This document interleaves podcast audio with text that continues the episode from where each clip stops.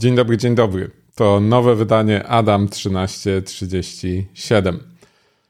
Mówię do Was, kiedy mnie słuchacie już po Oh My Hacku, ale nagrywam to przed Oh My Hackiem, bo nie mam pojęcia, jak będę wyglądał w niedzielę po konferencji.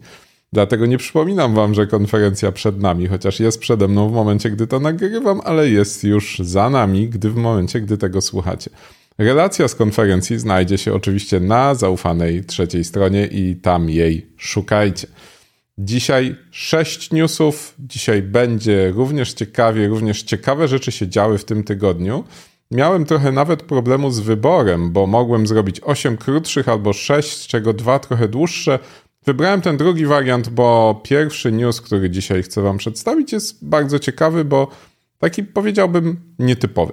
Jak zawsze zaglądajcie w linki w opisach, ponieważ tam są szczegóły. Tam możecie dowiedzieć się wiele ciekawych rzeczy. Tego, czego nie zdążę wam powiedzieć, bo ileż rzeczy można opowiedzieć w 13 minut i 37 sekund. Odpowiedź na to pytanie zaraz poznacie. News numer jeden. Czy można hakować samochody przez www? Ja generalnie jestem wielkim miłośnikiem hakowania przez www, bo inaczej nie potrafię. Hakowanie przez przeglądarkę jest proste. Hakowanie burpem też jeszcze daje jakoś radę. Natomiast hakerzy postanowili sprawdzić, jak wygląda hakowanie samochodów przez www. Jak w ogóle takie rzeczy się robi. No w ogóle można, tak? Słuchajcie, można hakować samochody przez www, nikt tego nie sprawdza. A auta są dzisiaj podłączone do internetu, są online przez aplikację. Aplikacja łączy się z jakimś serwerem i ten serwer ma jakieś API. I z reguły producenci starają się, żeby ta aplikacja pozwalała nam na różne funkcje. I na przykład taki Hyundai umożliwia otwieranie samochodu, zamykanie, odpalanie silnika, włączanie klaksonu, zapalanie świateł, otwieranie bagażnika. No i fajnie to robić z aplikacji. Natomiast no, tam jest też API i badacze przyjrzeli się temu API, przyjrzeli się tej aplikacji, przeanalizowali te requesty, które z API idą do aplikacji, z aplikacji idą do API i odkryli, że jest tam przesyłany między innymi w każdym requestie adres e-mail właściciela, który jest porównywany następnie pewnie po stronie serwera z e-mailem zaszytym w tokenie, zaszyfrowanym kluczem nieznanym autor, autorom tego badania. I zaczęli kombinować, co by było, gdyby ten adres e-mail wyglądał trochę inaczej, aż w końcu zakończyli go znakiem nowego wiersza. No i okazało się, że przechodzi autoryzację i okazało się, że dzięki temu znając adres e-mail właściciela Hyundai'a wyprodukowanego po 2012 roku, są w stanie otworzyć drzwi, odpalić silnik, zatrąbić klaksonem, otworzyć bagażnik. Fajne? Fajne. No ale bardzo im się to spodobało oczywiście, no bo dlaczego miałoby się im nie spodobać? No i sprawdzali sobie dalej. No i sprawdzali sobie dalej, oglądali sobie inne aplikacje innych producentów. No i okazało się, że na przykład jest taka marka jak Honda, Nissan i Acura. I Acura może w Europie trochę mniej znana, ale badacze byli ze Stanów, więc tam Acura działa. No i okazuje się, że można je z aplikacji i uruchomić, i, i zlokalizować, i zatrąbić. I można zrobić to samo znając ich WIN, czyli ten numerek, który jest widoczny na przedniej szybie w prawym albo lewym dolnym rogu ekranu. No więc, no cóż, no WIN był kluczową częścią tokenu autoryzacyjnego i okazało się, że podstawiwszy właściwy WIN do tokenu już spreparowanego z odpowiednim żądaniem, można dla wybranego samochodu, którego WIN znamy, wykonać e, właśnie takie operacje, jak chociażby go zlokalizować zdalnie, czy nim zatrąbić albo go uruchomić lub pewnie też i unieruchomić.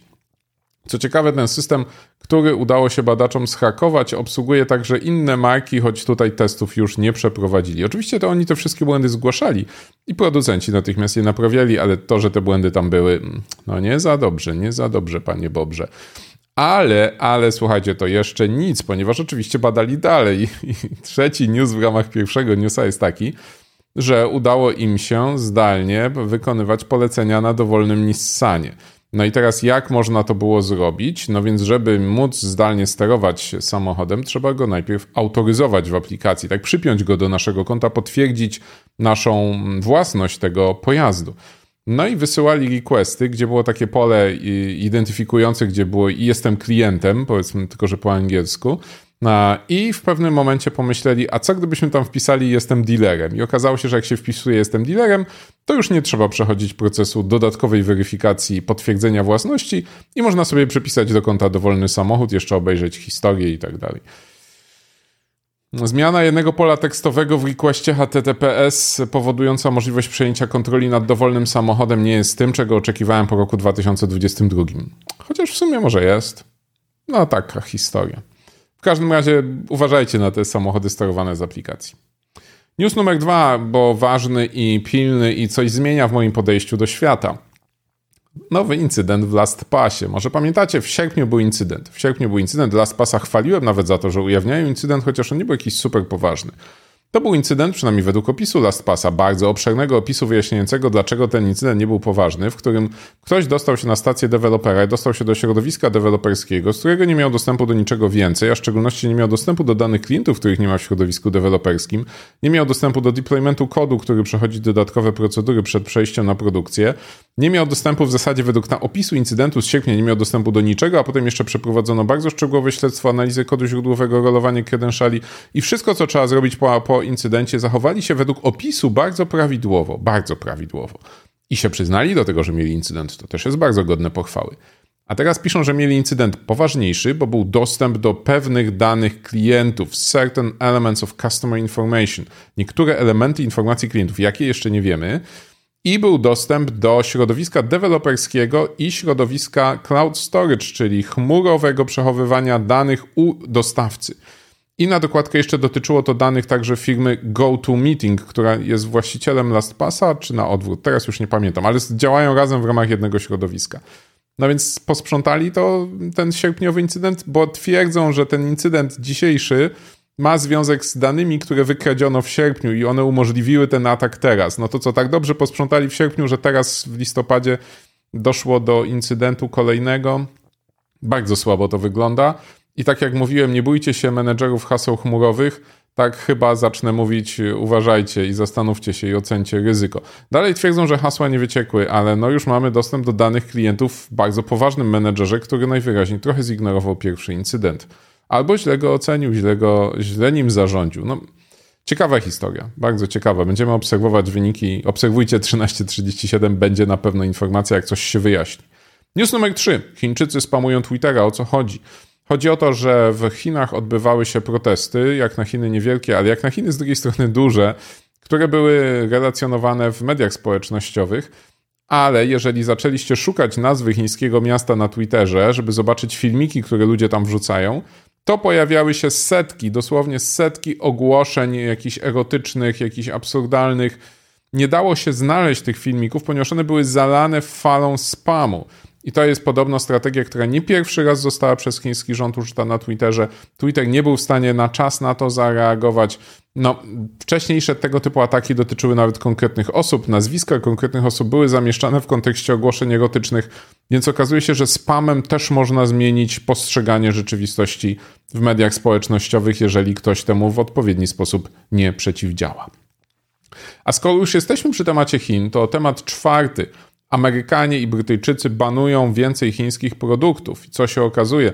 Federalna Komisja Komunikacji, takie nasze UKE, FCC amerykańskie, banuje sprzedaż w USA systemów telekomunikacyjnych i monitoringu, czyli Huawei, ZTE wylatują w ogóle, a firmy takie jak Hikvision, Dahua czy Hytera mogą dostać zezwolenie na używanie tylko jeżeli nie będą eksploatowane do celów bezpieczeństwa publicznego w placówkach rządowych czy innych tematach związanych z bezpieczeństwem państwa. Natomiast w Wielkiej Brytanii też ban na wszystkie te sprzęty u, u, w miejscach, używanie w miejscach e, tak zwanych obszarów wrażliwych, czyli nie można monitoringu chińskiej produkcji bardzo tanich i całkiem niezłych technicznie kamer rejestratorów wideo stosować w miejscach wrażliwych. Są nawet pomysły, żeby zbanować drony DJI, jak ktoś mówi Huawei ze skrzydełkami. No, dziwne to jest, e, że, że aż tak daleko, ale można zrozumieć to jako to rozpinanie technologiczne tych dwóch potęg zachodu i wschodu. Ciekawe, ciekawe. Zobaczymy, do czego to doprowadzi. Bardzo interesujący trend, taki geopolityczny, bym powiedział. Punkt numer piąty. Jak złapać Cobalt Strike'a? E, dlaczego w ogóle łapać Cobalt Strike'a? No bo to podstawowe narzędzie używane przez ogromne grono cyberprzestępców i bardzo trudno jest złapać ich wszystkich. Jest mnóstwo wersji Cobalt Strike'a. Są wersje skrakowane, są wersje modyfikowane, są wersje zaciemniane, kryptowane i bardzo trudno jest napisać taki jeden zestaw reguł umożliwiający identyfikację ich wszystkich i zrobił to Google. Zespół Google Cloud siadł, znalazł wszystkie kilkadziesiąt wersji Cobalta, plus ich kilkaset iteracji hakowanych, dystrybuowanych na różnych forach. Znalazł elementy stałe, które w tych wszystkich wersjach występują i napisał na to bardzo dobre, czyste, skuteczne, nie robiące false, zbyt wielu false pozytywów sygnatury. To bardzo ważne, że takie rzeczy się dzieją. To pozwala walczyć z jednym z głównych elementów e, działań przestępców, bardzo utrudnia życie tym złym, ale też i pokazuje, że żeby zrobić to kompleksowo, przeanalizować setki binarek i napisać na nie odpowiednie reguły, to trzeba mieć zespół typu Google albo trzeba mieć zespół Google i chęci Google, bo zespoły takie jak Google pewnie parę firm na świecie ma, ale nie wszystkie mają takie chęci, aby czynić dobro. To też jest znamienne, że trzeba być Googlem, żeby ro robić projekty na tę skalę, takie dla dobra ogólnego. A więc to ciekawe, że duża korporacja zajmuje się czymś, czym, nie wiem, powinien zajmować się Cyber ONZ. Jak ciekawe, jak to można by nazwać. No ale taka instytucja, która by dbała globalnie o bezpieczeństwo świata, by się nam chyba przydała. Na razie Google podnosi te rękawice, bo news szósty. Google opisał do kolejnego dostawcę spyware'u. Okazuje się, że ktoś do Google w ramach programu raportowania bugów do Chroma zupełnie anonimowo przesłał trzy pliki, trzy bugi z instrukcjami i archiwami. Heliconia Noise, Heliconia Soft i Files, tak się nazywały pliki. No i co się okazuje? Były tam frameworki do odpalania exploitów i to razem z exploitami. I to pewnie te exploity w momencie, gdy one były aktywne, one były zero dayami. A były pewne wskazówki co do autorstwa, o tym za moment. Jak opisuje to Google e, zespół TAG, czyli ten zajmujący się analizą właśnie zero dayów i ataków, był to dość dojrzały kod służący do atakowania osobno Chroma, Firefoxa i Windows Defendera, więc Noise to był framework do odpalania bugów na renderer Chroma, plus Sandbox Escape i instalacja agenta. E, Heliconia Soft to było odpalanie PDF-a atakującego parser Windows Defendera i wykonującego kod z uprawnieniami system, wada antywirusów niestety. I paczka files to były exploity na Firefoxa pod Linuxa i Windowsa. I skąd wiadomo, kto jest autorem? Autorem jest firma Variston z Barcelony, a wiadomo to dlatego, że na początku skrypt odpalający szuka w kodzie keywordów, które mają zniknąć z tego kodu, żeby nie było błędu obsekowego, tylko że wyciekł skrypt, który ma eliminować błędy obsekowe, więc był to chyba trochę błąd obsekowy. I skrypt szukał m.in. nazwy projektu Heliconia, kompanii, y, nazwy firmy Variston i nazw deweloperów Freezer, Majinbu i Jameba. A więc czyścił z tych zmiennych, z tych słów e, kod źródłowy, wychwytywał, jeżeli gdzieś coś zostało. No, ciekawe, ciekawe. Natomiast exploit na Firefoxa w ogóle super ciekawy, bo ślady są, że mógł być już używany pod koniec 2018 roku, a opisany i spaczowany był w marcu 2022. Cztery lata prawie życia exploita Zero Day. Bardzo ciekawa historia, można się temu bliżej przyjrzeć. No ale zobaczcie, ile dobrego robi Google. Don't be evil, okazuje się, że również jest be good.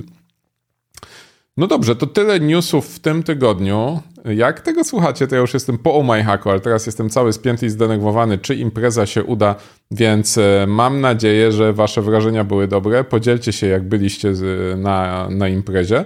A jak zapowiadałem, już wkrótce relacja na zaufanej. Dzisiaj nie ma rozmowy kontrolowanej, bo wszyscy odpoczywają po konferencji. Będzie za tydzień, za tydzień będzie też oczywiście Adam 1337. Także klikajcie te łapki w górę, suby, dzwoneczki poproszę dla poprawienia humoru. I dziękuję Wam bardzo za to, że jesteście ze mną już ponad 30 odcinków. Już całkiem blisko do rocznicy. Pa!